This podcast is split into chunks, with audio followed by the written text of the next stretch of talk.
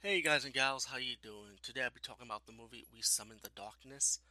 And um this movie is what what the trailer look like is supposed to be horror to me is another movie with drama and horror elements to it.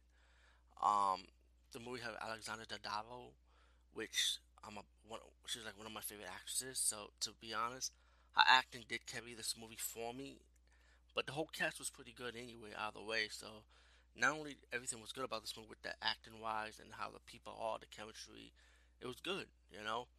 But the movie's about these three girls going to a rock concert, met up with these three guys, and you think it's the opposite, but it's really not. As you find out that these three girls, uh, picking up guys and to do satanic, to do their satanic ritual killings, pretty much.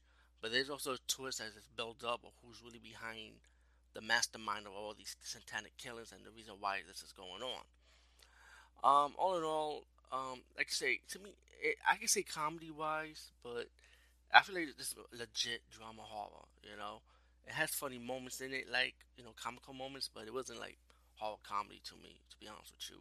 But I, I found myself enjoying this movie either way. So, We Summon the Darkness, I say definitely check it out. Peace out and see you later, guys and gals.